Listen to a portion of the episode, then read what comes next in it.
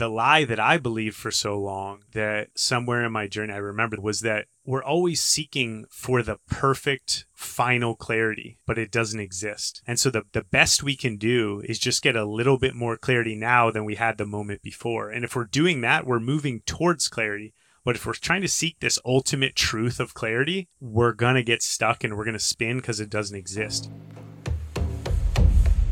My name is Evan Meyer, and you're listening to the Undomesticate Podcast, a show where we explore how to deprogram domestication, restore the health of our body, mind, and spirit, and return to our sovereign roots. Welcome to episode three of the Undomesticate Podcast with Chris Marhefka. Chris is a dear friend of mine, and he's also a business partner. Together with Alan and Nick, who you can hear in episode one and two, we formed the company 13 Pines, which is uh, a project that's really dedicated to the conscious evolution of men. And if you're interested in what we're up to and how we're bringing transformation to the world, go ahead and listen to those other episodes. That's episode one with Alan McGrath and two with Nick Warner, who are the other two founders of 13 Pines, respectively. So back to Chris.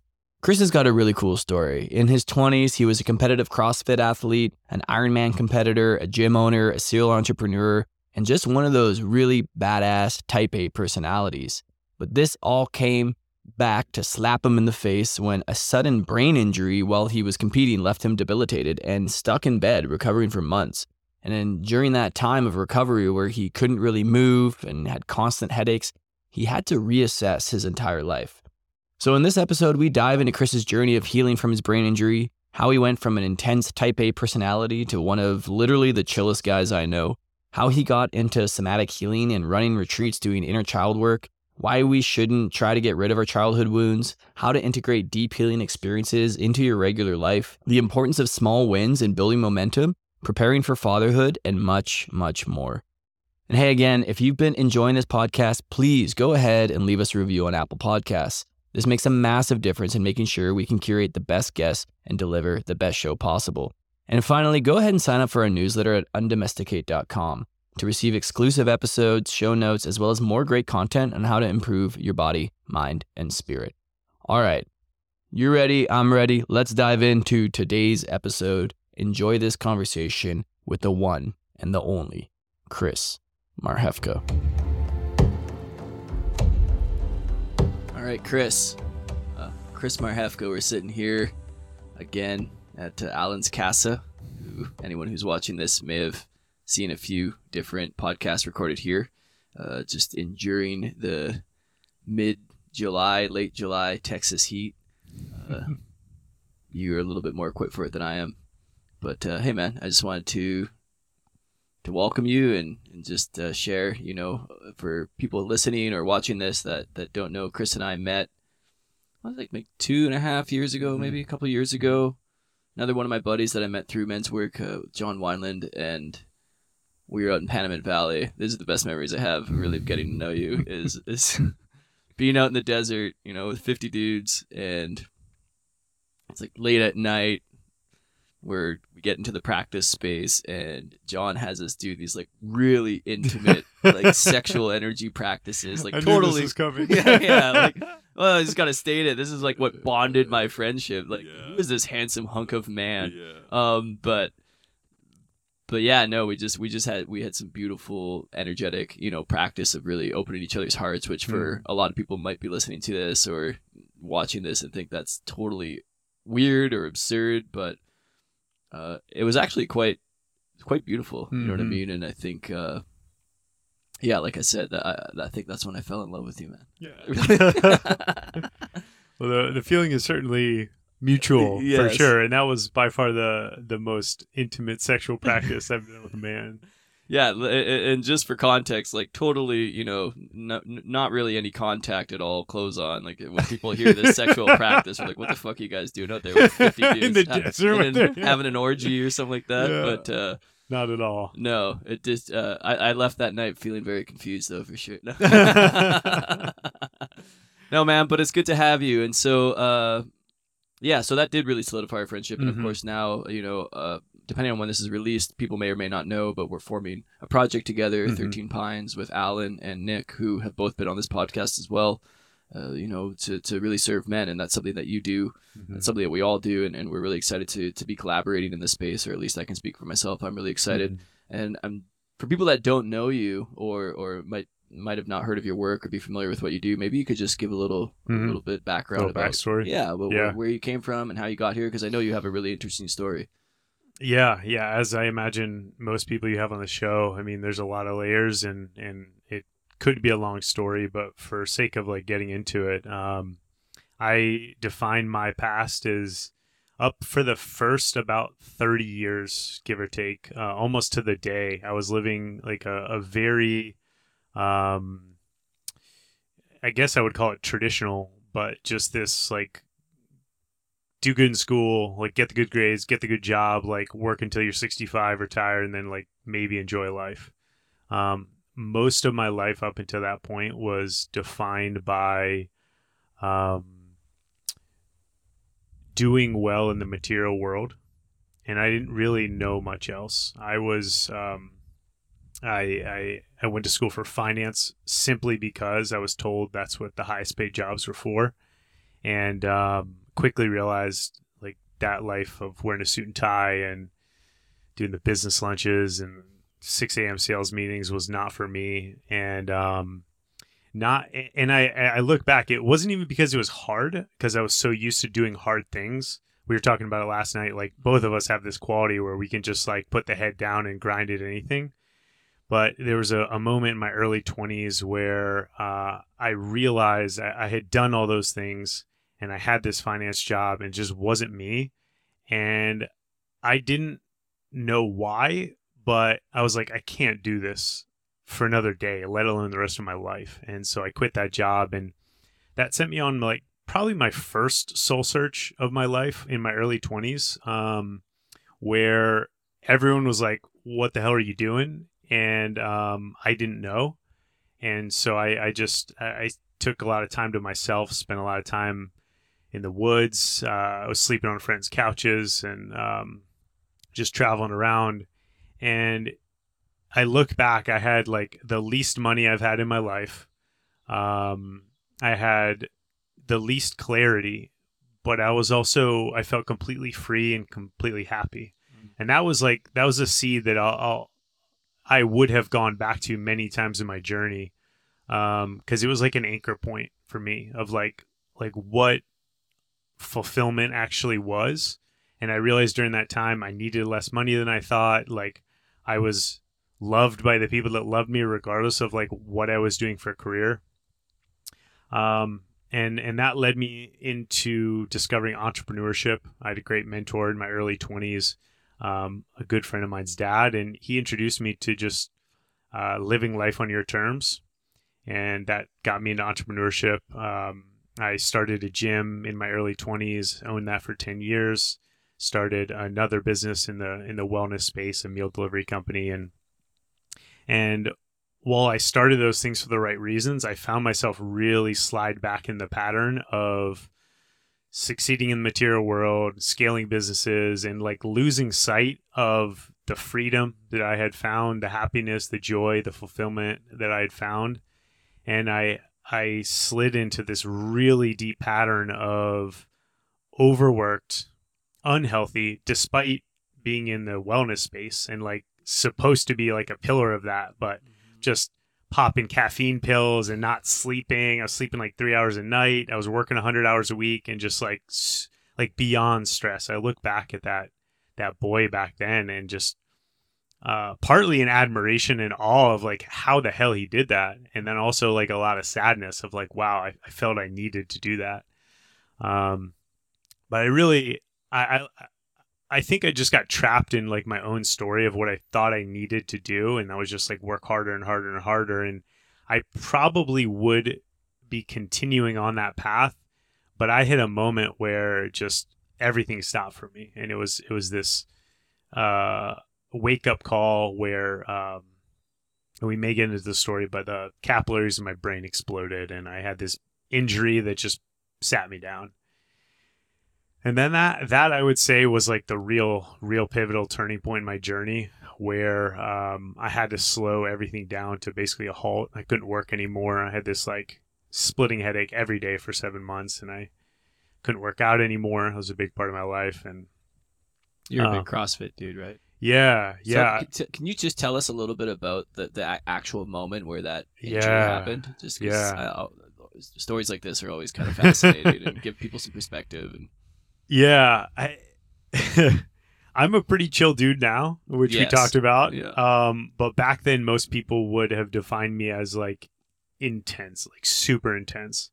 Um, I was taking everything to the extreme. I was um, at that point. I was competitively competing in triathlon and Ironman distance triathlons, um, which is like a lot. And also at the same time, I was competing in CrossFit, which is also a lot. And um, I was training easily on average 20 hours a week, if not more. Um, really pushing my my body to its limits. And leading up to this moment, I had uh, a year. It was it was like it was right around the time I turned 30, where just injury after injury after injury, and they got progressively worse. Um, and again, I I just was too narrow focused or too stubborn to see those signs to slow down.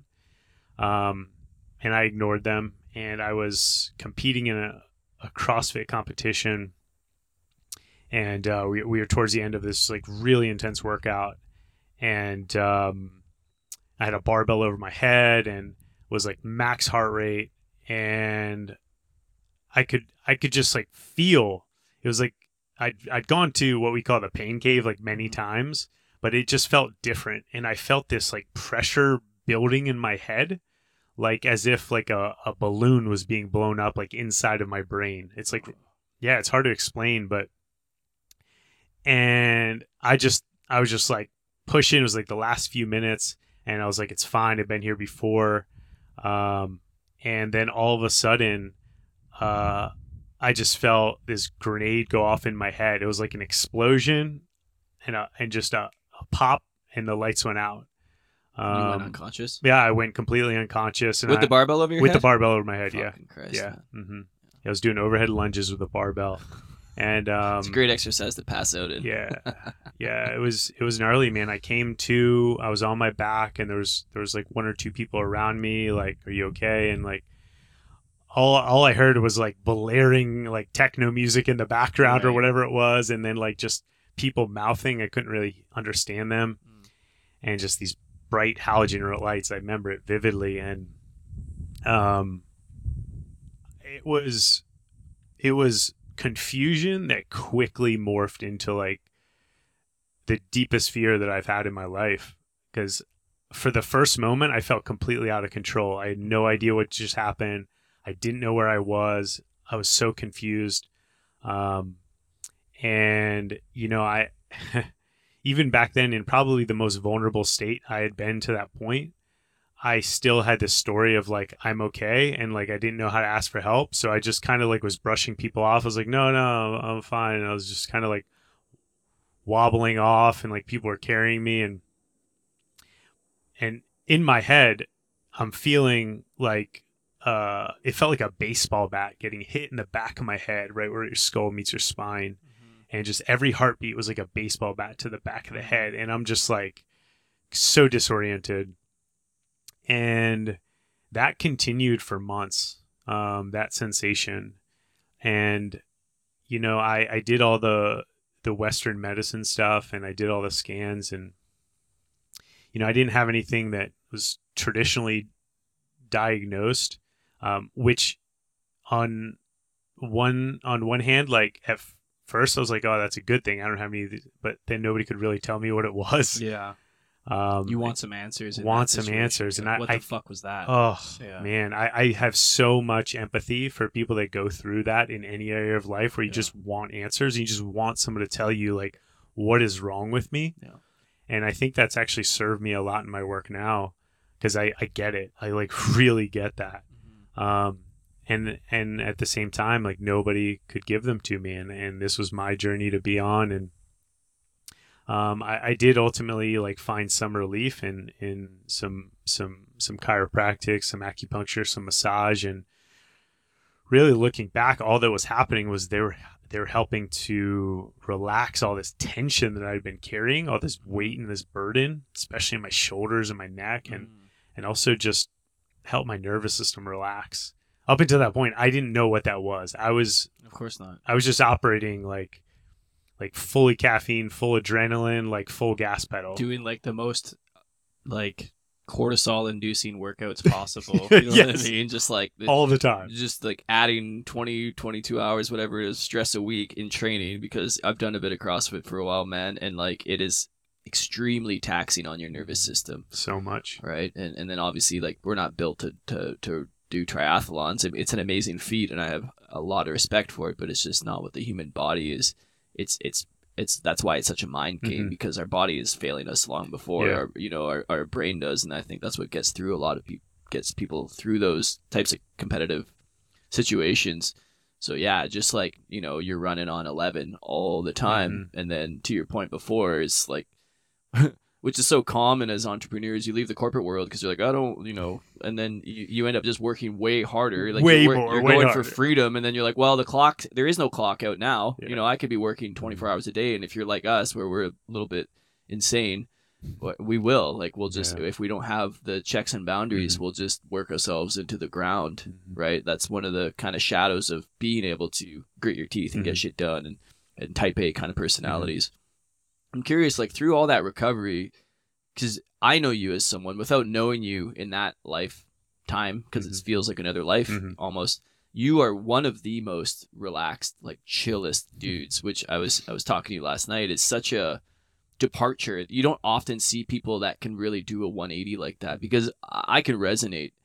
One of the things that i always get when people give me feedback like one of the first things they always write is intense right? Like intense like like really intense. Like i'm like fuck am i really that intense? Because when you're that way you just you don't even know. You know what i mean? Like the, the way i speak the way i i address people like all this kind of stuff. And i've certainly softened a lot over the last five years or so. Um, but i'm curious like what what was it that had you i mean in some ways i guess you had to surrender right? Because you couldn't get your heart rate elevated. Like you couldn't really do a lot when when you were recovering but what what was it that really got you to this baseline of just total nervous system relaxation and, and coming from this place where you, you feel s- so surrendered to life right Mhm. Yeah.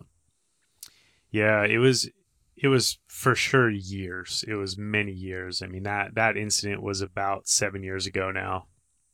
And um it's it started with that time period where all I could do was really just like sit and it was a very depressing time because all that stuff that I was ignoring that I was just bulldozing over just came flooding in all at one time. Um, but it was really when I started discovering what most people would call mindfulness, when I would actually be, I started becoming the observer of all these thoughts and stories that I had in my head, and um, started facing them for the first time. And you know, when you're in that intense pattern, it's I said it before, it's like it's like a bulldozer to everything else, to everyone else, and anything else that you have going inside of you yeah, it, it's just bulldozes everything. Yeah. And so while you're like bulldozer, like full gas pedal, you don't notice what you're running over. What's up, folks? I hope you're enjoying this chat with Chris. If you're into what Chris is putting down, you'll definitely want to join us at the three day men's retreat Chris and I are running with our two best friends, Nick and Alan, in California this October. Are you finally ready to wake up and start living your purpose? If so, then join us October 6th to 9th at Jacumba Hot Springs. It's going to blow your fucking mind. This is an event we're putting on with two other men that I just mentioned. I've interviewed in this podcast Alan McGrath and Nick Warner. And together we have over 40 years of transformational work under our belt. I highly recommend listening to Alan and Nick's episodes on this podcast, which were number one and two, respectively. It's going to be a weekend of deep embodiment practice, breath work, sunrise hikes, ice baths, shadow work, brotherhood, good, nourishing, organic meals, time in nature, and just so much more. This is the type of retreat that literally changed the trajectory of my life. It was about six years ago in the California desert, that I went to a men's retreat, and after that, everything in my life changed. If you want to dial in your purpose, master your relationships, and just start living at your edge, you're not going to want to miss this. And if you are a listener of this podcast, you do get an exclusive discount of $500 by using the code Brotherhood at checkout. But this offer is only good until September 30th. So go to www.ascentretreat.com for more information and to register. And do it today because this is going to sell out. All right, let's get back to the episode with the legendary Chris Marhefka. You know, when you're in that intense pattern, it's I said it before, it's like it's like a bulldozer to everything else, to everyone else and anything else that you have going inside of you. Yeah, it, it's just bulldozes everything. Yeah. And so while you're like bulldozer, like full gas pedal, you don't notice what you're running over. And in that time, in that seven months of recovery, is when I started to notice all the things I was running over. Um, I, uh, I I started using. I was doing breath work before that, but I started. I was doing the intense version of breath work, and during that time, I started discovering like how to use breath to down regulate my nervous system. Mhm. And then as I was recovering, I was doing a lot of walks. Like that was the only thing I could do for movement that wasn't felt like it was going to explode my brain again. So I was walking in nature a lot and I just found I would go on these long walks through the woods solo, sometimes with my dogs and just practicing breathing. And I would come back to my car and I would realize like I can't actually drive the way that I'm used to driving. So I would have to sit in my car to like almost like build myself back up to to do this like human thing of driving. Hmm. It's actually not really human. It's like, but I, I remember it so vividly, and it was like this weird thing. It was like, what is this state? And why do I feel like I have to go to back to this intense thing to go in the world? So you're saying like when you get back to your car, going back to kind of like the aggressive, Yes. intense way of driving, and you you were coming from this like non-aroused kind of like Yeah. relaxed state. You know, Uh-huh. you're out in the uh, in the woods taking a walk and noticing the disparity between those worlds. Mhm. Is, yeah. It was such a clear contrast. yeah.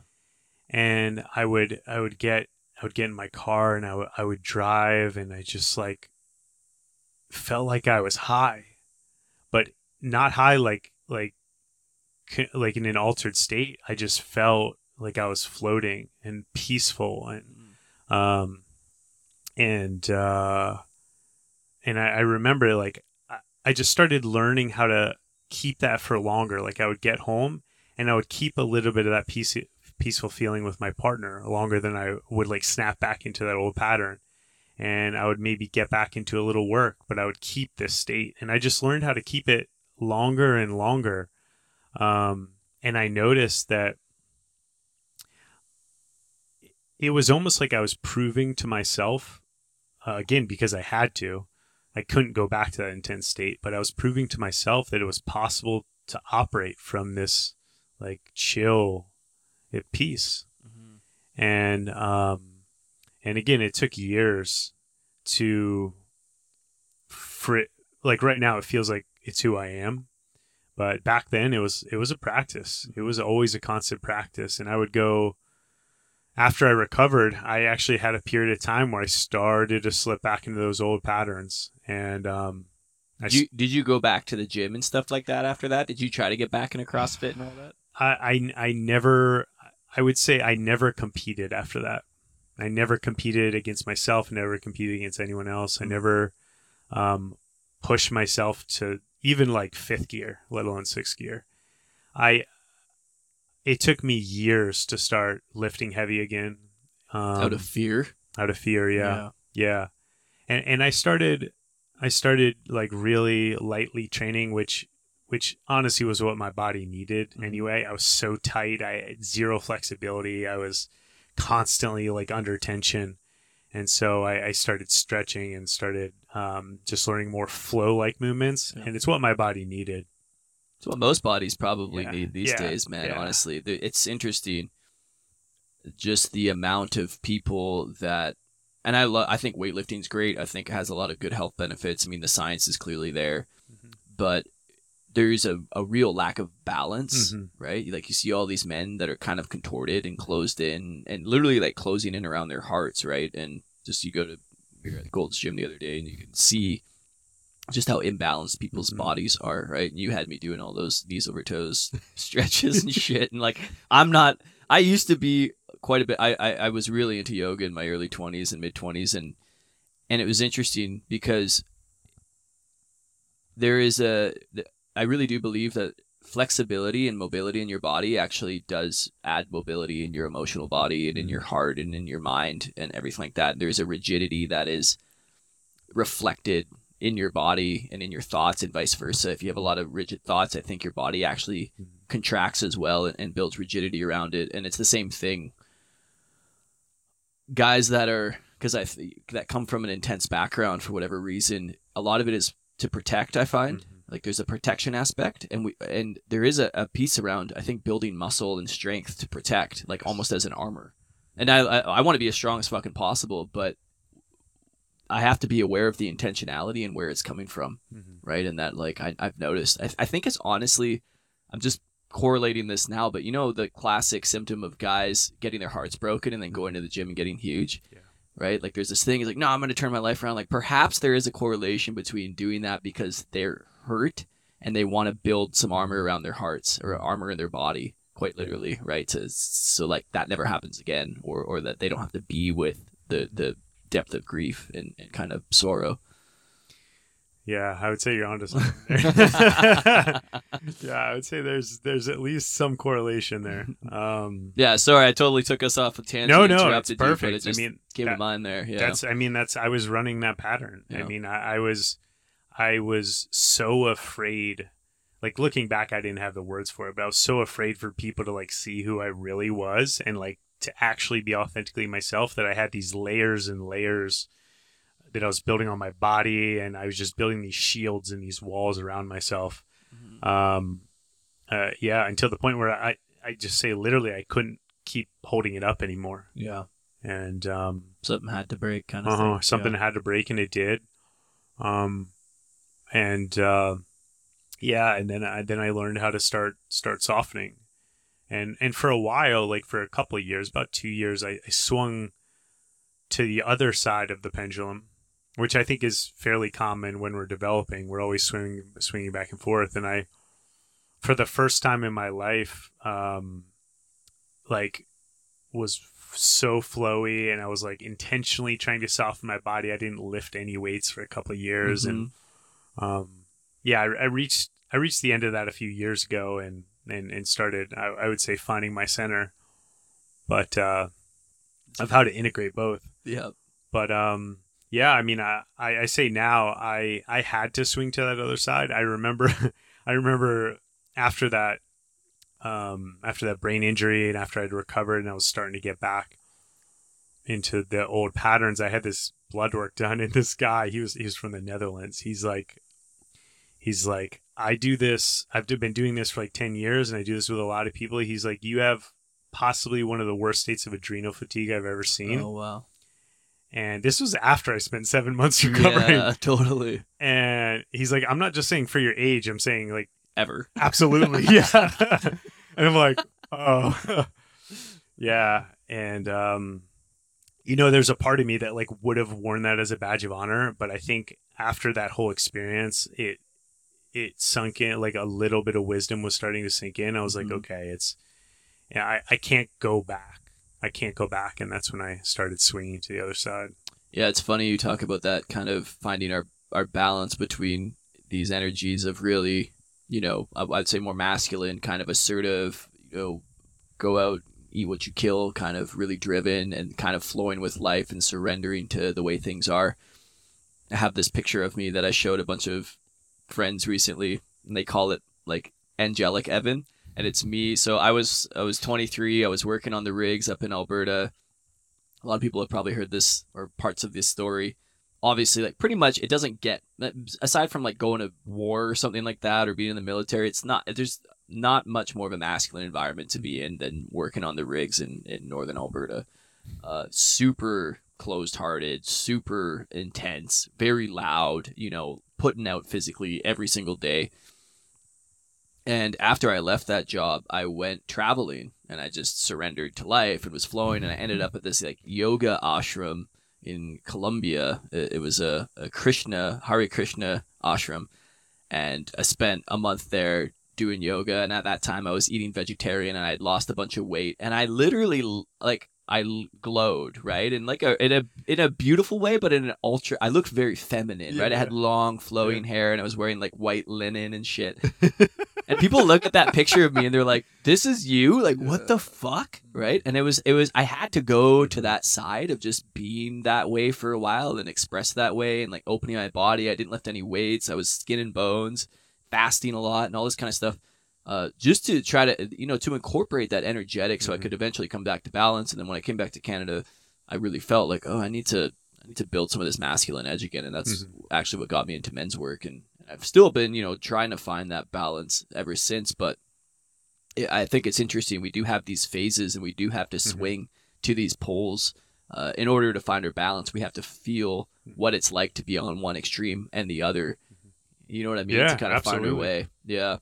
So I'm curious after, you know, you have this kind of 7 8 months where you're in this healing crisis mm-hmm. essentially, mm-hmm. right? Starting to drop in, starting to slow down the nervous system.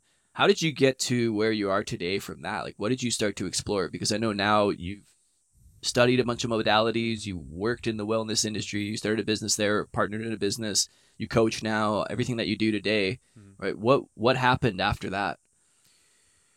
Yeah. Um I I, ha- I had been coaching for many years. I, I, say I started coaching in 2009. Okay. Um, it was fitness coaching back then. Got it. But what I realized now is I thought I was making this big life change, but really all I was doing was applying a lifetime of learning to just a slightly different content and and also deeper. Um, but I didn't know how. I, I, was at this point where this injury happened. I'd recovered, and I like didn't know how to go back to this old way of living. And it was clear I needed to make a change.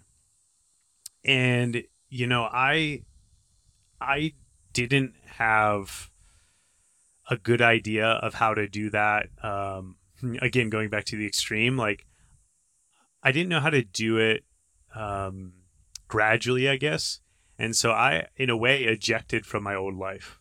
Mm. Like I, I look back with, um, I've now made peace with it, but I, I, had some guilt about the way that I just, I just like checked out. I mean, I, I bought an RV and I left my businesses and I had teams running them, but like I literally just ejected. Mm-hmm. Um, because I didn't know what else to do. Yeah. Like I was at, I was literally, I felt I was at the edge of my cliff and I just like couldn't take another step forward in that direction, and so I just I just went the other way, and um, so I, I traveled the country in an RV and did some deep emotional healing work.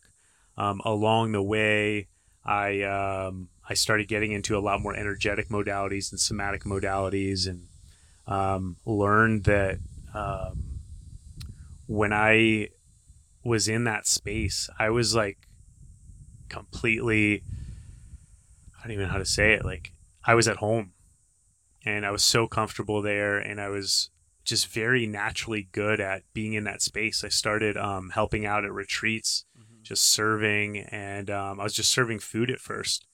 And I, when I wasn't serving, I would go into the to the to the healing space and how did you come across like helping out at retreats, or what modalities were you working with? Yeah, yeah. yeah. So um, actually, yeah, I'll, I'll back up. Um, right before the, the the ejection happened, I, I was at a, a, wellness conference. It was Paleo FX here in Austin, oh, yeah, Texas, yeah. and there was this um, this event the day before for health entrepreneurs, and we got I got invited and um, I was there and I, I met a guy who en- ends up being like a really good close friend of mine now, but uh, his name's Mike Bledsoe. Mm-hmm. And um, I remember being at this conference and everyone is just like talking business and strategy and like the stuff I'm used to. Yeah. And I'm like, yeah, getting in my old patterns, like loving it. Like, yeah, business scaling. And like, and then we're on a break and he's outside shirtless, getting sunshine, just has this completely different energy about him like this I don't give a fuck energy. Mm-hmm. Can we say fuck on the show? Of course. Okay, yeah. cool. And um, yeah, I just briefly talked to him for a little bit, and uh, at first it triggered me. I, I tell him that many times after, but it triggered me because I was trying to hold up this facade of who I was, Yeah. and um, uh, Just damn sirens. I know, yeah. Alright.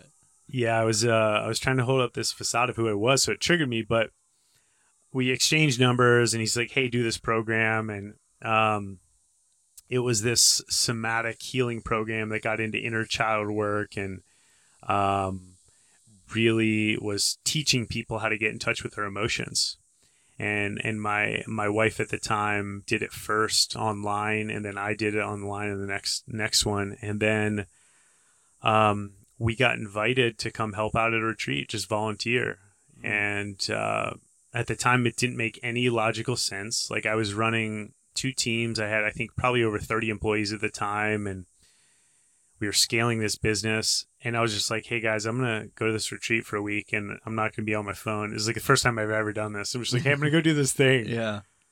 and it's literally me volunteering in a kitchen. Mhm. And ironically, I I ha- I have this whole team of chefs back home, and like that I hired to like make food at this. company. Right. And you're going. So to I'm going to volunteer in a kitchen Yeah, for this thing. It was ironic. That's Um, cosmic jokes. Like cosmic eh? jokes yeah yeah but I, I absolutely loved it and then i got invited back and then and then about the third time um they asked me to mike and my future business partner asked me to start uh, mentoring with them or facilitating Mhm. and um started doing that i started studying a lot more and i honestly I was ready, and just all these different modalities and these different teachers started coming into my field and like welcoming me in. Like I, I I'm so grateful for so many people. Like during that time, I probably learned from a half a dozen like masters in their field that had been doing it for like 40, 50 years. Right. And I just like met them in person. I got to work with them. I got to um, uh, spend months with each one of them, just like learning these modalities. And um, and then I I started this really deep facilitating, and and actually, I brought um, I brought when when I started discovering like my own unique gifts, I brought such a special magic to that company, and um, that magic was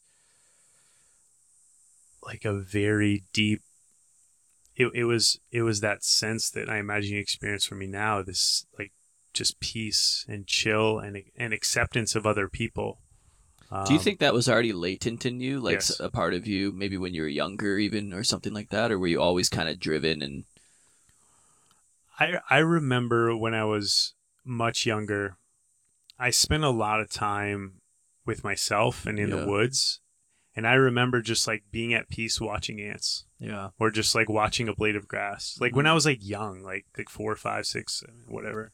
It's yeah, you know, it just it makes me think a few things. There is so often people say, "Well, this is just the way I am," you know, and like Mhm. I'm just a type A or I'm just this. And, really, I'm just an introvert. Are you sure? you know, is this is this what is your real way of being? Because I think rather than I like to hold the context of rather than shifting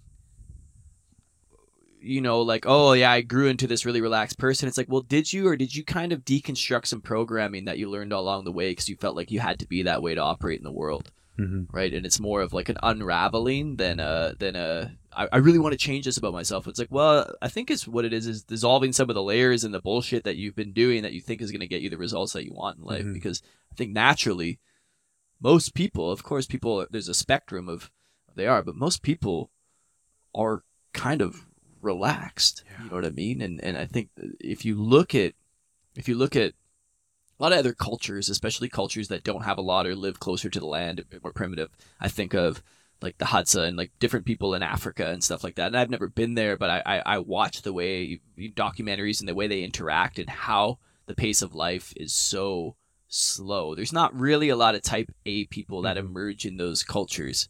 Um, and so it's just, I, it just made me think, you know,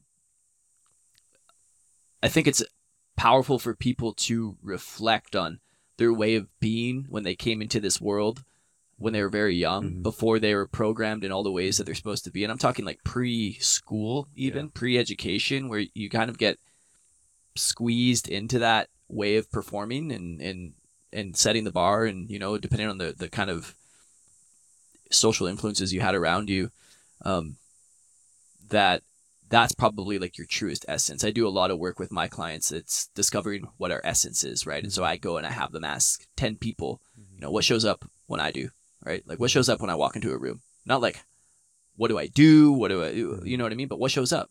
People people get reflections from 10 people and it gives you a pretty good idea of who you are because we actually aren't that self-aware. I'm just a fucking driven type A guy. It's like, well, every time you show up in a room, everybody says that you bring love, and you're like, no, no, no, like I don't bring love. Well, everybody else sees it in the world, but you, right? And so then our Yeah. whole life is trying to balance these polarities of over expressing or under expressing to meet, to kind of cover our wounds and meet our wounds, like you know. Um, but at, at the core of it, there's a way of being that we can't not be Mhm. right? And and that is our gift. Like you Mhm. said, you brought a really special gift into this business, and I imagine there was always a part of you that was super wide and accepting Mhm. and loving, Mhm. and and I would call like a haven or a sanctuary Yeah. for people to be calm and, and to be themselves.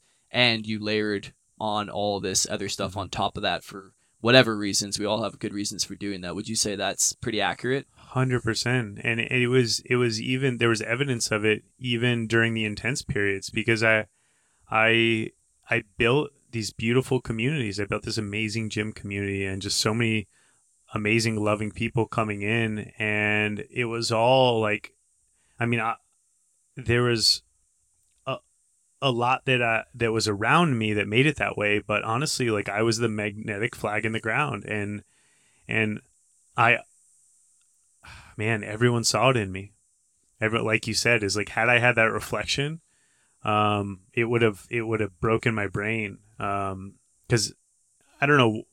I mean, I know why, but I didn't. I wanted to be seen as, as like this intense and successful and like powerful person, but inside I was just like a caring person, and I just I wanted to be kind and I wanted to serve people and I wanted to do good by people, and um, you know, it's it's it's obvious why these things happen. I mean, our our our culture, our Western culture, the United States culture is it just values a different thing. But ultimately, I believe that all of our natural states, no matter who we are, we all have our unique flavors and gifts, but every single human being's natural state is peace in the mind and love in the heart. Mm-hmm. You go deep enough, that's what everyone is. And the further we get away from that, the further we get blind to that truth. and it's certainly what everyone's yearning for Yeah. too. That's the Yeah. funny thing too is like we, we we we come into the world perfect and whole essentially full of love and open-minded and curious and then we get calcified by life and society and culture and then we spend our whole lives trying to like buy it back or work Uh-huh. for it like when i make enough money then i'll be free and i'll be able to finally be at peace Yeah, right i just yeah. need this much in the bank account or like when i find uh, you know the perfect woman or the perfect man or perfect whoever then my heart will be open and I can love the way I want to love and be loved the way I want to love and receive and give love exactly how I want. And then I'll be like finally at peace. Like, no, bro, that's that's already available, Mhm. right? Which is a lot of this this peeling away. Um, so sorry, I, you know, I, t- I took us off a little tangent there too. But so what happened? So you're training with these people. I guess another point I wanted to speak to is just you obviously came into the right group and had a lot of people that taught you and a lot of, of mentors and people that Mhm. really you know saw you and took you on and wanted to develop your leadership and Mhm. develop who you are. And I think to I work with a lot of men that are trying to find a deeper purpose or trying to find like how do you do what you do evan? Like how did you get into coaching? How did you get to, to be leading men and to doing all these things? And for me it's always been about putting myself in the right rooms with the Mhm. people that are doing the things that i want to do or sometimes i don't even know they're doing the things i want to do but putting myself in the spaces where i'm accessible and they're accessible and there's a, a possibility of my life transforming because really can, it could be one or two people who you get in the right space and kind of take take you on and see that see your value sometimes before you do like see your gifts before you do and then really trusting that process Mhm. right and i think that's such an important thing because it sounds like those retreats little did you know you went to do this healing thing you volunteered a few times and then it transformed into Yeah. Next career. yeah, Yeah. your next career I would say that the the the biggest change for me that was the difference between me seeing and accepting and receiving all those teachers and before because they were probably all around me i just couldn't see it or accept it was the energy of curiosity and humility Mm-hmm.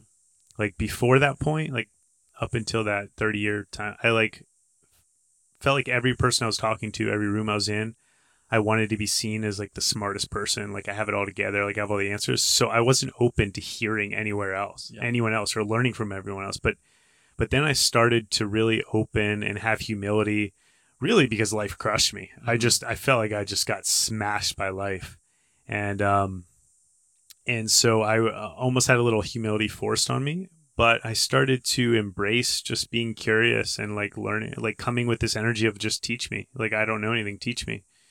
And um, when I carried that, like so many people showed up that just wanted to share the gifts to someone that wanted to receive them and, Yeah. and carry them. Mm-hmm. Um, yeah, I'm very grateful for that.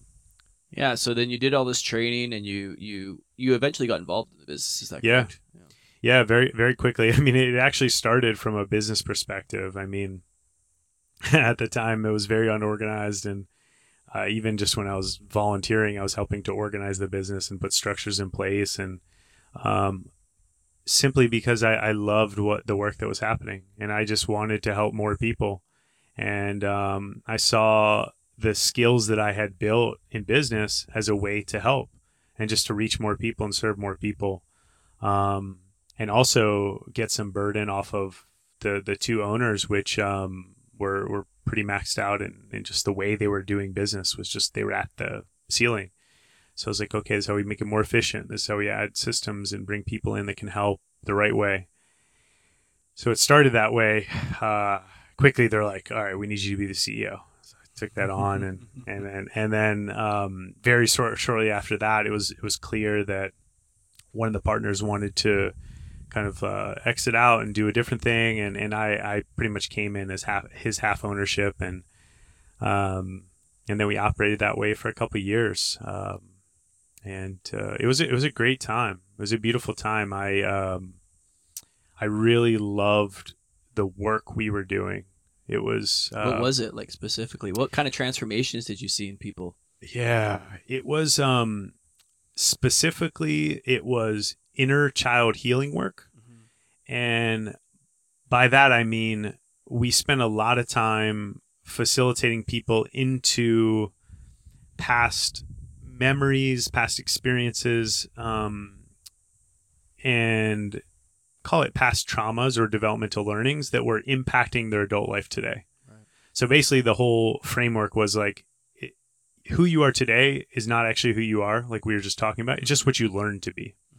And so we were in the business of getting back to the moment in time where that fracture happened, where you started to be this person, and to close the loop on it. Um, and at the time when I came on, it was it was a little bit more cognitive of a process. It was a little more mental, and and I brought in a lot of the energetics and the somatics. That was like the sensation based stuff, and um, so it became this like really good balance of clearing the mental stories of like how you define yourself with also the emotional um, visceral experience because anytime something happens in our life um, like an emotional response or a trigger or or a trauma is what a lot of people refer to it uh, we have this visceral feeling in the body and if we don't immediately uh, release it then it gets stuck there it's literally it's it's stuck, congealed, condensed, calcified energy in the body. Um, and and we see this in every other mammal in the wild. As soon as they get out of a fight or flight situation, they shake and they tremble, and what they're doing is they're just releasing that energy that um, that they don't need. Uh, it's just they needed it for that moment to escape a moment in time that was dangerous. And unfortunately, we we live now in a society where most moments for most people are like fight or flight moments. Yeah. It's really it, when I look at it that way, it's really scary and it's unbelievable that people are doing as okay as they are because of how stressful life is. And we're designed to live most of our life in the parasympathetic and only go to the sympathetic, the the, the fight or flight, mm-hmm. like for moments, mm-hmm. and then go back. But most people are doing the exact opposite. And the time that we have built in our biology to to recover is sleep, but most people aren't getting good sleep because of their habits during the day and their sleep Lights hygiene being and yeah, and, and all that we could go into so many things there. Too over caffeinated. Yeah, know about that. And so um, most people are living overstressed, and um, so so really the foundation of it was just getting back to those roots, um, healing them at the roots, changing the pattern, and um, the the results that people would have coming out of that were just like a lightness and a freedom in their bodies, not necessarily in the external world, but just in their bodies, a feeling, a sense of one of the most common is just like a sense of accepting and loving oneself. Right. Um, because you get in touch with again like a, you get back to that truth of who you are which is peace and love. And once you touch that it's like the external stuff like is kind of bullshit. Like it doesn't affect mm. you as much. Yeah. The challenge then becomes when you come out of this beautiful healing retreat and you're working with us for a week and you're doing these deep programs then you go back to your life How do you hold it? when you go back, Yeah. nothing's actually changed out there. And so, um, actually, one of the things that I uh, admittedly didn't think we did enough of was what do we do after that kind of an integration. An integration. And that's what actually I, I build my coaching around today is like holding both of those. How do people integrate an experience? Like for you know some people listening to this, certainly I've had the experience. You have these really transformational states, Mhm. right? You you you reach these peak states. You have these. Mhm. You do a breathwork session, Mhm. or you go on some sort of transformational experience or retreat, or maybe you drink ayahuasca and then you get blasted open. Then you have to go home Mm-hmm. right? Then you have to hang up the phone, the Mhm. proverbial phone, and go back into reality. What what did you guide people through? What Mhm. what do they do with that? Yeah, the the first thing I always ask people, whether we get done with a session or they go through this transformational experience or ceremony, is what was the most impactful thing you're taking away from that? Most of the time, if people check in, the first thing they'll say is their truth. It's like, I love myself now, or like I'm going to be okay, or life isn't doesn't have to be stressful, or like whatever the language is. But um, so they'll share the most important thing they learned. We get all these downloads and all these Of things, course, but like yeah. ninety percent of it is just kind of like our brain and our imagination going wild and firing on all cylinders. But what's the like the deepest thing that you got from it? That's the question I always ask myself and other people. What's the lesson? Like what is the impact from doing this? And most of the time there's something that's really true that revolves around living with more love, living with more peace, um, or loving others, loving ourselves. And and then the second question is is a process I take people through of how to get to I call it sacred action. How to get to the simplest minimum effective dose of doing that in your life. Right. And and I don't allow people off the hook until it's something that we can do in under a minute. Cuz the integration that I take people through is um doing that one sacred action every single day, at least one times a day. So Mhm. this is less than a minute. Something Yeah. everyone can do. In the fitness business, I learned that like excuse is always time. And so I learned how to break that down in that business. And and now I use it today. I'm like, okay, everyone has a minute. Like you do. Um Be real big trouble if you don't have one minute. Exactly. Of time. and so, so again, I, I talk about balancing the integration of the masculine and feminine. The sacred action is the masculine. So it's like you're consciously doing this one thing, and you'll you'll write it everywhere. You'll you'll write it everything uh, wherever you need it, post-it notes and on your computer, and just do the thing. And then when you do it, there's an affirmation that comes with it, and the affirmation is your most impactful thing that you got from that experience or that session. So it's like I love myself or I'm free or whatever the thing is. The mm-hmm. affirmations come in all different flavors, but that's the feminine. And so when you do the thing and then you say the affirmation, you're literally rewriting your nervous system.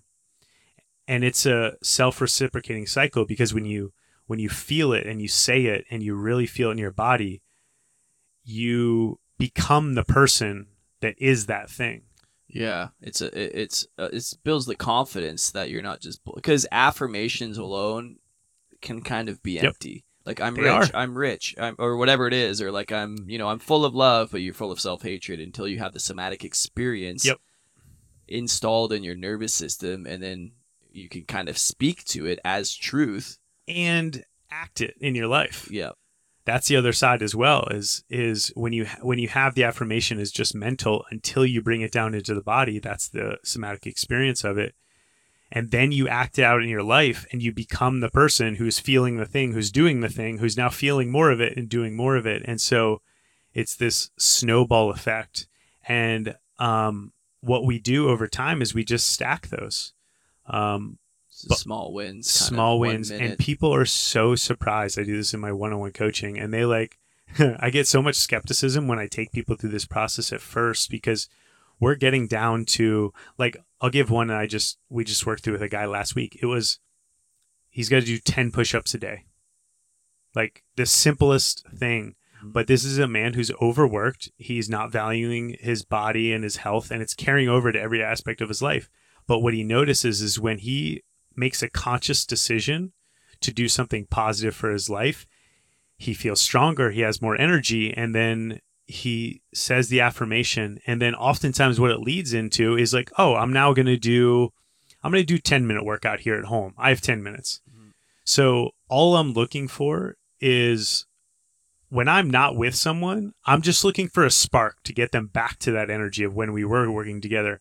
And a spark can't be you. You've made a lot of fires. Yeah. A spark isn't a roaring fire. No.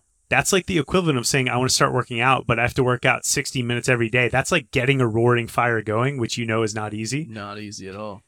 But we can get a spark going if we just have a little bit of flint Yeah, and all I'm looking for is the spark. And on some days, and then and then I add a lot of like acceptance and forgiveness because they'll be like, "Oh, that wasn't enough." They'll be like, "That's all you need to do. Trust me." And some days that's all he does, and then some days it it, ca- it it cascades into ten minutes and it cascades into an hour, and then some days it's one minute, and that's Yeah. okay. Yeah, part of it's like making these agreements with yourself, you know, just lacing up your shoes to go on a Yep. run or saying I'm going to go to the gym for 5 minutes, like do one thing. It's like you Mhm. you know once you get there, you're you're going to spend a few more minutes than 5. Um but these small wins so so often I think especially with men, but I think this is universal is we make these massive commitments.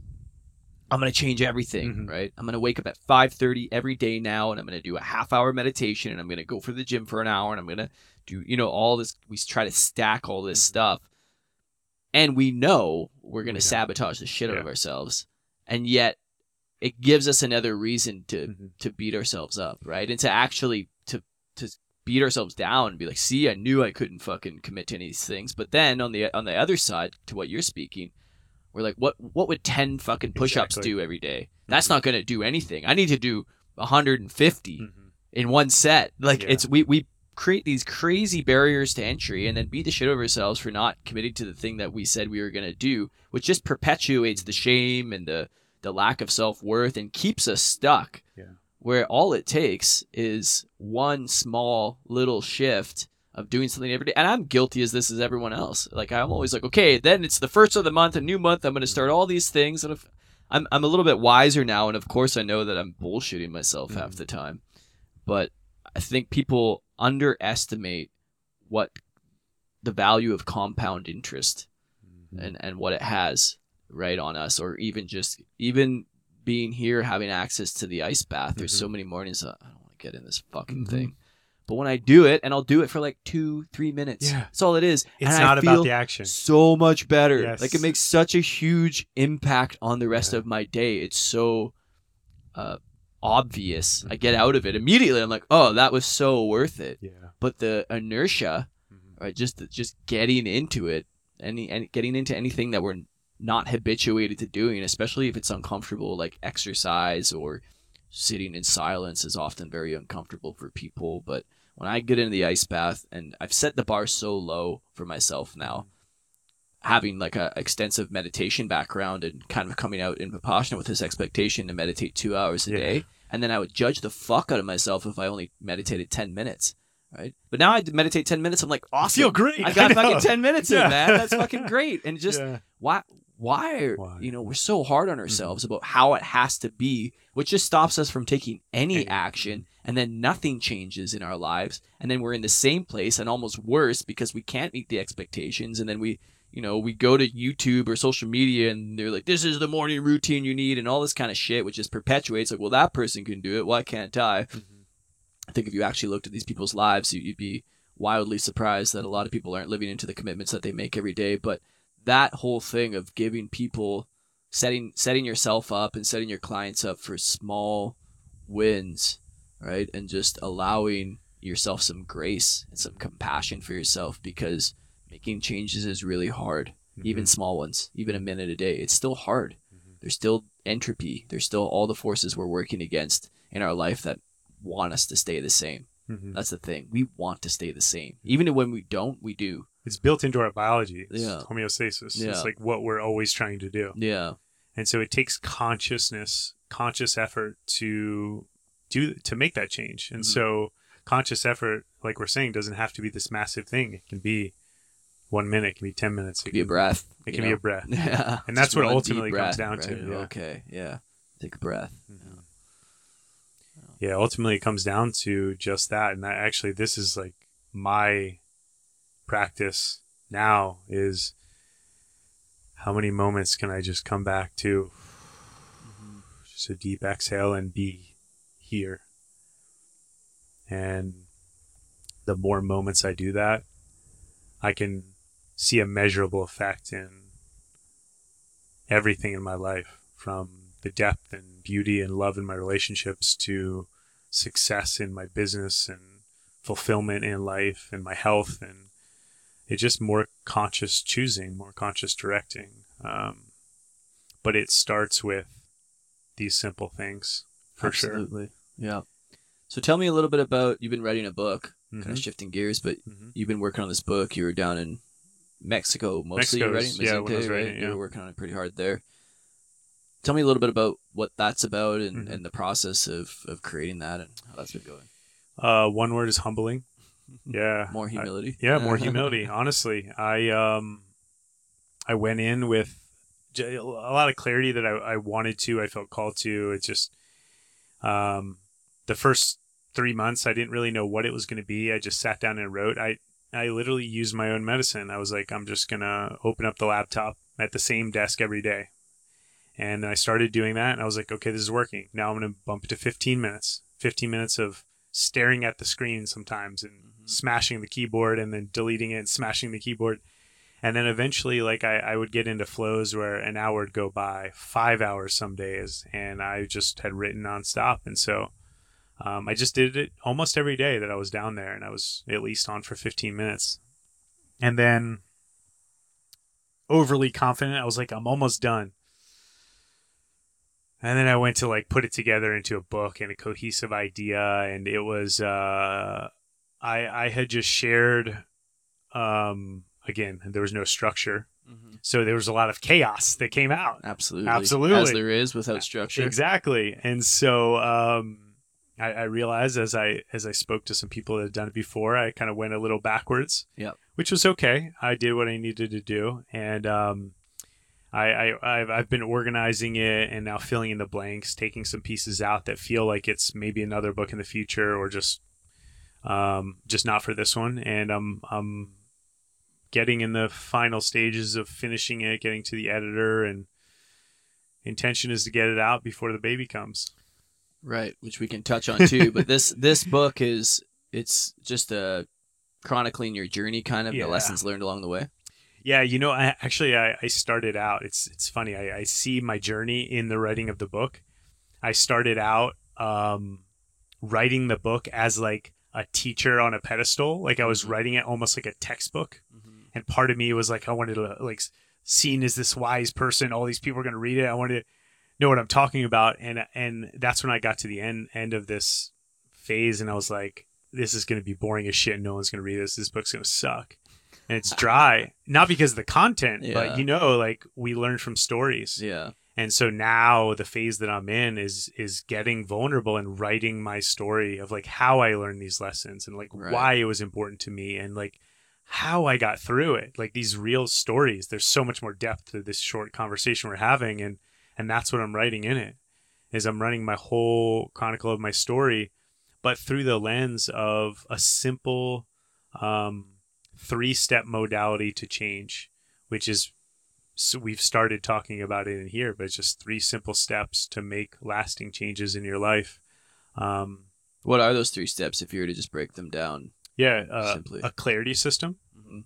an execution system, and an integration system. Mm. Um, the clarity system is kind of like what we were talking about with the the felt sense. It's just getting a lot of the stuff out of the way that we had layers we put on top, getting to the root, and really it's just what is my priority in life? What is my priority in this season? What is my priority in this moment? And just getting really clear on like how I should be using my energy. That's it. And a, a clarity system, it's it's um the way I talk about in the book. It's it's a, it's a process of peeling away the layers.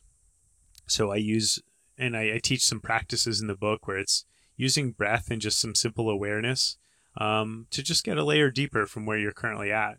How do you think people that how can people distinguish authentic clarity versus doing the things that they've always been told to or known to do and calling that clear? Like you know what I mean? You Yeah. could get really clear on scaling your gym business or Mhm. becoming number one in CrossFit in the world. Mhm. And maybe that's not actually a thing that's serving you deepest. You're kind of just running the same program that might have been you may have inherited Mhm. from somebody. Kind of like I was talking last night about the weird traits that I've inherited in my father that's starting to show up in Mhm. my own fatherhood, right? And I just think that that's the way it is. And then I realize, oh, this is not, this isn't the way that I perceive the world. This is something that I was programmed into me because of the way that I grew up. hmm Um, the first thing I would say is that it's all clarity. It's just where's that clarity coming from? Mhm. So the that that is just clarity.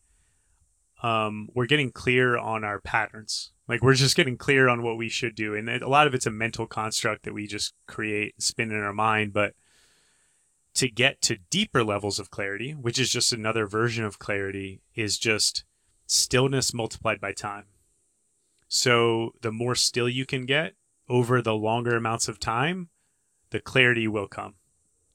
And that time can be in one sitting or or over a year. Mm. Uh, if you just sit in stillness for a few minutes a day, you're going to get deeper clarity than you had if you hadn't done that. Yeah. Again, I, I'm usually shooting for like immediate. Um, I don't want to say immediate relief, but like immediate um, result.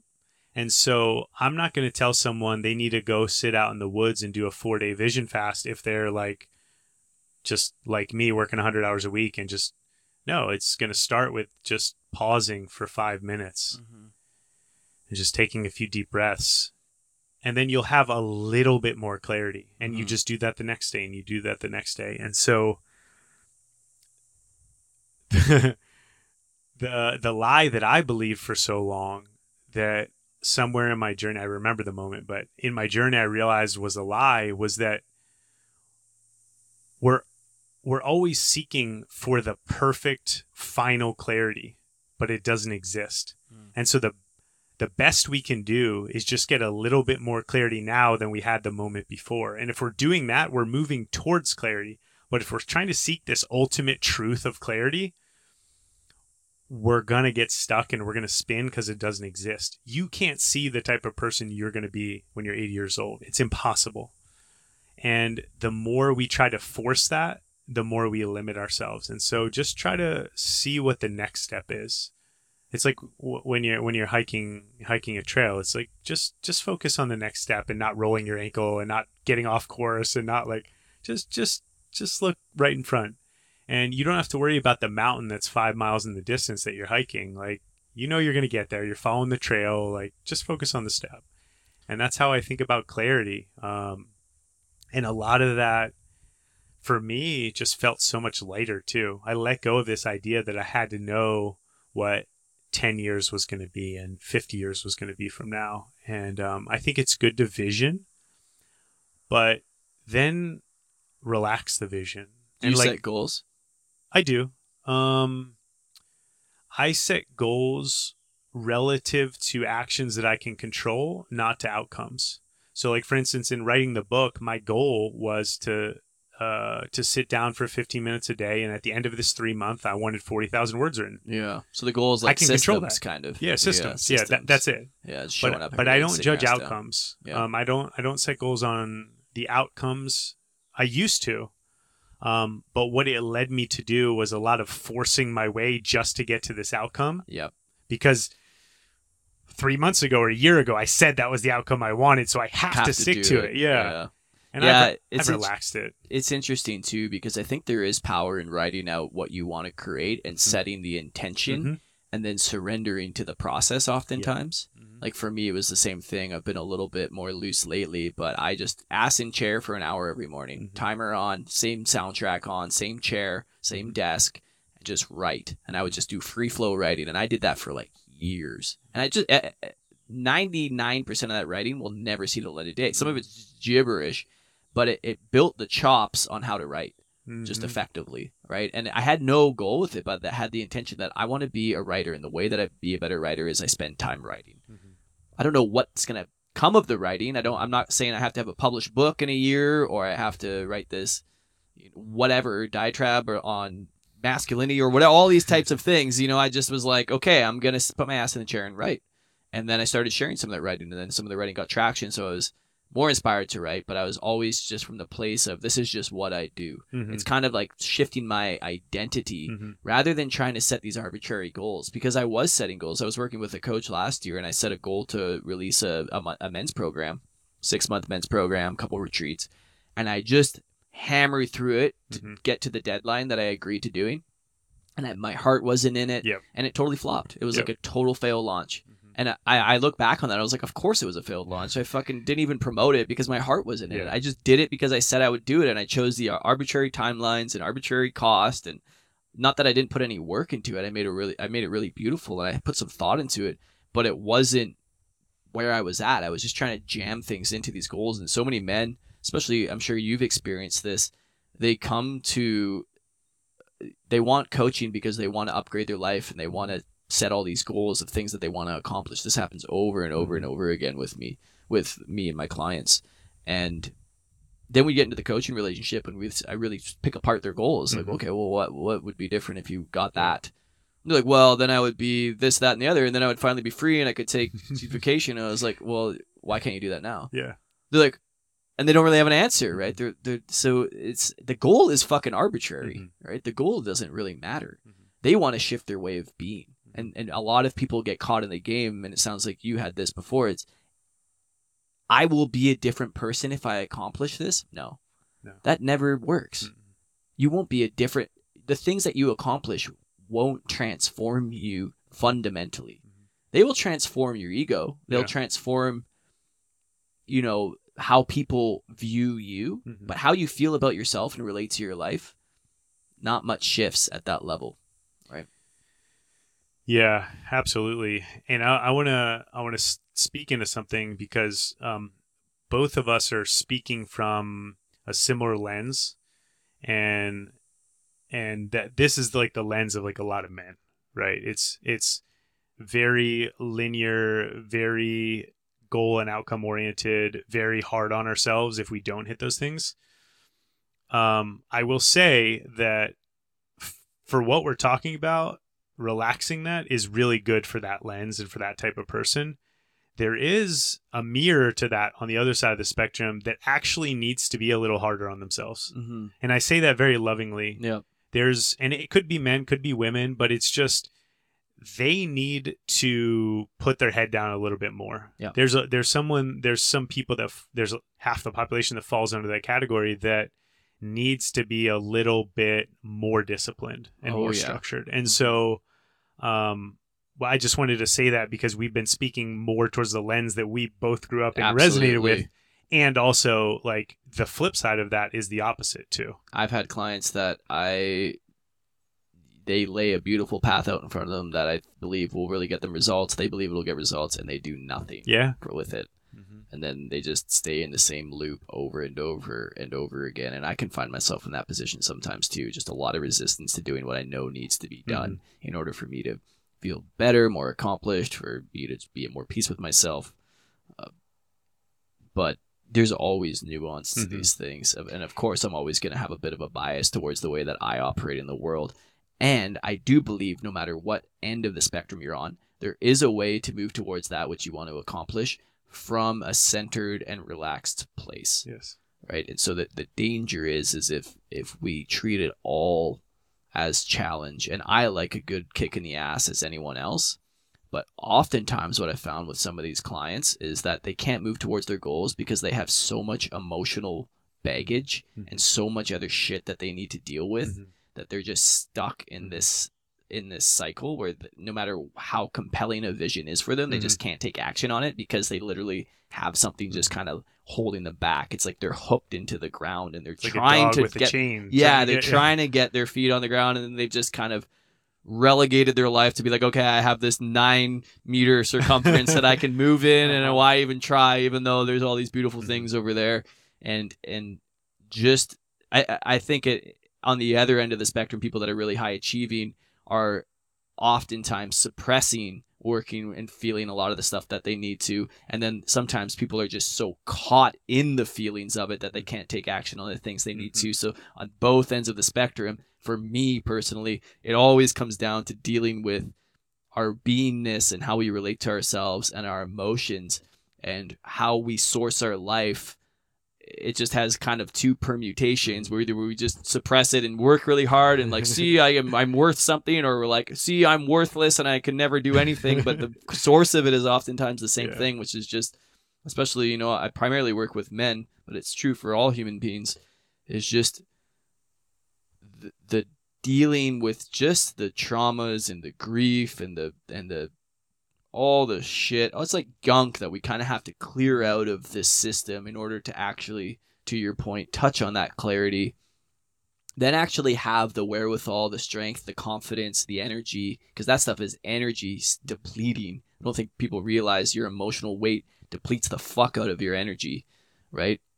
Actually having the clarity and then the ability to execute, you know, and then integrate, I think all of that, and I imagine you agree, it always comes down to like that deep kind of childhood and emotional work and, Mhm. and stuff that all the progr- deprogramming and reprogramming and everything that's led us to our own fucked up beingness in Mhm. the world. Yeah, and, and and that's why that's why I built it into these three distinct distinct phases or, or these three systems because that that clarity system, that phase one, is going to be really hard for like guys like you and I who are used to just bulldozing over that and Mhm. setting the the execution. Mhm. And then on the flip side, phase two, the execution is going to be really hard for people that are good in the feelings and good in the heart centered, Yeah. but they don't take the action. So it's like two mental switches, and I made them into phases because it almost gives you permission to step into a different energy to do it. They're two very different energies. And then yeah, the third one is is when you have them integrated, when you can call upon both of them and um, you can attune to what the moment needs and and bring that forward.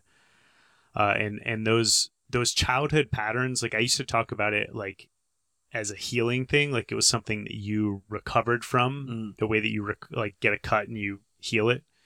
Now I think about it as just a a relationship to it because it may not ever go away and likely won't but if we do if we do this work um, it should get subtler and it should get quieter.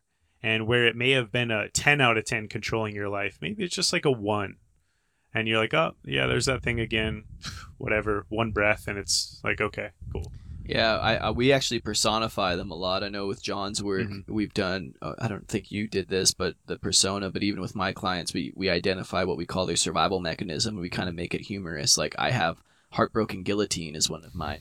So I notice when I'm when I go to cutting people's heads off when I'm actually feeling sadness and grief. It's like, oh, that's just heartbroken guillotine, Evan. You know what I mean? I have another one, sanctimonious saint, so I can get really righteous, right? And there's a there is a part of me that's doing it from the heart and for goodness and for truth. But when I get righteous and sanctimonious, I can just reflect and be like, oh, there's there's the sanctimonious part of me, right? And and and bringing humor to these Mhm. parts that, like you said, aren't likely aren't going to go anywhere. Yeah. They'll soften and we'll build awareness around them, and then we're at choice. We can Mhm. empower whether we want to live from that place or not in any given moment. But there's a idea that we're going to eradicate all Mhm. our childhood woundings or all our programs. It's like no, that shit was solidified. By the time you're seven, you're pretty solidified in Yeah. a lot of that stuff, and it's not going to shift. And when you uh sorry to cut you off, No, but like you're perfect. when you form a relationship with it and you stop trying to like get past it and over it, there's gifts in every single one of them. Yep, So you learn how to work with it in the level of gifts and be aware of the shadows. absolutely. And so you just become a more resourced human where you have all these gifts in your toolbox. So you can look back and you can thank the experience that happened to you when you were three years old versus like always trying to run from it or like heal from it. Um, makes us who we are. Totally. Ah, I love that, man. Let's uh let's talk about fatherhood. You're gonna you're gonna be a father November, right? November, yeah. First first child. How's that experience been preparing for that? What what kind of it's a it's an initiation of sorts, mm-hmm. I imagine. What's that experience been like for you just preparing to be a father? so much trust. If I can relate it back to this whole conversation, what we were just talking about, it's been a very much just a point of clarity in my life that my mind was pumping the brakes on until I realized like my heart was speaking so loudly that I, this was the this was the experience that I that I wanted to have in life and I wanted to have it with this woman and and I was clear that I at some level I was ready, and I know you can't be like ready for all the details, but I felt ready, and and um, yeah, we just we made the we made the conscious decision that we we both were ready, and we're like, what what are we waiting for? Any any we can make up an excuse, we can Mhm. make up a, it's not perfect, we can make up all these things, but at the end of the day, we we were both just like fully heart in, and um, made a baby did the hard work. um, Definitely not the hardest part. not the hardest part, the most enjoyable part of the process. Um, l- love the practice. and uh, no, but it it uh, it actually it came it came quick, and um, you know I think I think biologically it gets it gets real for the woman instantaneously, yeah. and I think for the father, at least from what I've heard from other men, is it gets really real when the baby's in the world. Like that moment that the Comes baby's in the world. like, oh, this is an actual tangible thing, and it's breathing, and now I have to care for it. Yeah. Have you been nervous?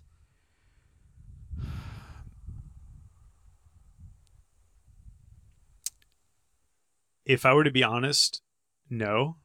Um, I the way I relate to the sensation of nervousness is excitement.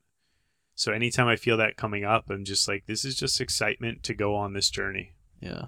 I, f- I feel and and again like some people are probably listening like oh you're an idiot. You don't know what's coming. But like I choose to believe that I'm ready. Like that's just what I'm holding. And I choose to believe that I've done the work that's required to be the best parent that I can be to the best father that I can be to this child. And um so no I'm I'm not nervous. I mean do I honestly know that shit's going to come up that I have no idea how to deal with? Yes, but like I'm choosing to see that with excitement and I have so much trust in myself and in the woman and uh, the amazing kind loving woman that I'm doing this with to trust her as well that we're going to be on the same page, we're going to figure everything out and um at the end of the day, I mean, I've done childhood trauma work with hundreds if not thousands of people like something we're going to do is going to screw this kid up. just And I'm like, this. I'm not worried about that. One That's- of the most heartbreaking things of parenting is like, especially as people that are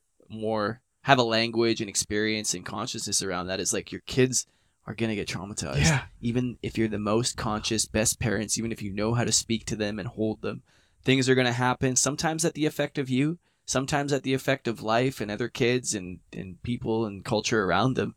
That there's shitty things that are gonna happen, and it's it's almost one of those situations where it would feel like ignorance Yeah. it's bliss, man. Yeah. It's like fuck. I wish I didn't even have language for this because I'm seeing this thing and like, oh god, she's gonna carry that. You know what I mean? And that's gonna show up when she's 20 or Mhm. 25, and you know feel hurt by that. And of course, you do the best you can, but it's it's tragic. You know, existence being here, you're kind of guaranteed some mm-hmm. level of of pain and trauma and suffering that inevitably will have to be healed at some mm-hmm. point in your life if you choose to, of course.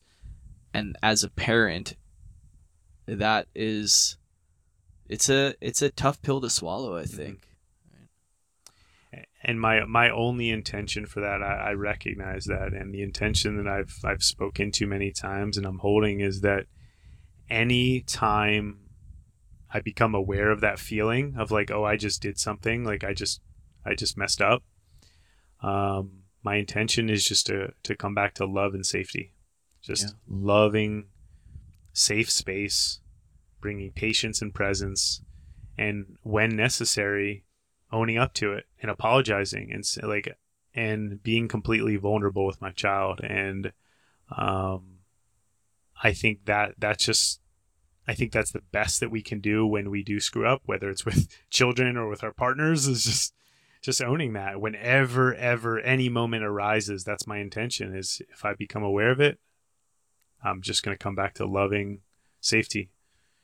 Um, and and hopefully that doesn't do too much damage. Well, it's interesting you speak to that because even in, in relational conflict as adults, we're really just dealing with each other's children Yeah. anyway. Yeah. You know, like the child. And so that I, I was in a podcast the other day, on a podcast the other day, and I was talking about the same thing. It's like, well, in the same way that when your partner is upset or heartbroken or gutted or feeling grief, what does a child need in that moment? They need to be held, Yeah. they need to be loved, they need to be co regulated with their nervous system. So it's no different, right? And if you, most of us don't even have those skills at all. The majority of the population has no skill in dealing with their relational partner. They never learned that from their parents. They never received that type of love. So they have no idea. I actually feel quite bad for people. They have no idea how to be with their kids' emotions and upsets and how to really build, uh, how to repair, and then also how to build that trust and safety that their children can have traumatic experiences. And to your point, we talked earlier, that's kind of like shaking it off right? Like it's kind of like resetting the nervous system when you can say, "Hey, I fucked up. Mhm. I love you. I'm sorry. What do you need from me?" Mhm. Right? What do you need to to feel this? And I think if a kid if a kid can experience that from their parents, obviously they're going to carry that down the lineage, but also their their window of tolerance for what they can handle in life is really expanded. Right? They're not isolated or left alone or felt like they have to figure it out on their own, which I certainly felt like I had to when I was growing up. If I got upset, it's like, go to your room, figure it out on your own. Or like, I would run away. I just habituated to running away. What really what I needed was someone to come in and be close and someone to, to own their impact and be with it. And so how we relate to our children is such great practice and how we relate to relationship and, and vice versa. You know, there's so much, uh, yeah, there's just a lot to unpack there, but uh, I'm really excited for you, man. It's going to be an incredible journey and uh, you couldn't have done it with a better woman. You know, Victoria's just incredible. So, anything else that you kind of want to touch on as we wind down here? Man, this was great. It's a great conversation. Thank you for having me on. Um, trying to think if there's anything else. Not that I can think of. Yeah. Yeah. Well, let's call it there. We'll we'll have another chance, I'm sure, to have many more of these conversations. Uh, I really appreciate your friendship. I appreciate the sanctuary that you are. Like you came here the other day, and you you just bring peace and and love and kindness and such big heartedness in every room that you enter, man. And it's such a gift just to be in the presence of you, uh, because it reminds me just to relax. You're, you it's such an integrated way of being and who you are there's no striving for relaxation it's just the way you are and so that really has an impact and i know that's going to have i know it has an impact on your relationship. It's going to have an impact on all the people that you serve. And speaking to that how can people find out about what you do where to find you online and all that kind of stuff? How can people connect with you? Yeah. Yeah, I, I would say that um, online, um, Chris Marhefka on Instagram and uh, chrismarhefka.com. Uh, but, I mean, most importantly, the project we're doing together, yeah which I'm sure we'll put in the show notes. Yeah, absolutely. Yeah, we'll we'll get more dialed in with the announcements there. But for those that are listening to this, I'm not sure when we're going to drop this, but October 6th to 9th in Jacumba, California, Jacumba, California, just outside of San Diego, about an hour. We are running a men's retreat. Me, Chris, Allan McGrath, and Nic Warner, who I've both interviewed on this podcast. And you can find those episodes as well. Uh, but I'll put that in the show notes Mhm. and uh, connect with us there. It's going to be a really deep, amazing, transformational weekend. A lot of the stuff we've talked about, we're going to be mm-hmm. working on. A lot of that Yeah. child work, shadow work. You know, building vision, purpose, getting clarity, learning how to execute, and just being held by a group of really amazing men and, and practicing really hard so we can show up in the world as better leaders, fathers, husbands, etc. Mm-hmm. Well said. Cool, man. All right, love you, brother. Love it's you great too. doing this. All right, guys, I hope you enjoyed this episode with the legendary Chris Marhefka. Chris is literally like a walking Buddha. I don't know many more men that just emanate peace while simultaneously looking like and being a total badass warrior. He really brings the warrior monk vibe into everything that he does. I fucking love this dude. And if you're interested in working with Chris, you're definitely going to want to check us out at the Ascent Men's Retreat we're putting on together October 6th and 9th at Jacumba Hot Springs in Southern California. Listeners of this podcast can save $500 by using the discount code BROTHERHOOD at checkout. Act now because this offer is only good until September 30th and it will likely sell out. All right, thanks again for being here. I appreciate y'all. Don't forget to leave a review, and we'll see you next time on the Undomesticate podcast. Stay sovereign.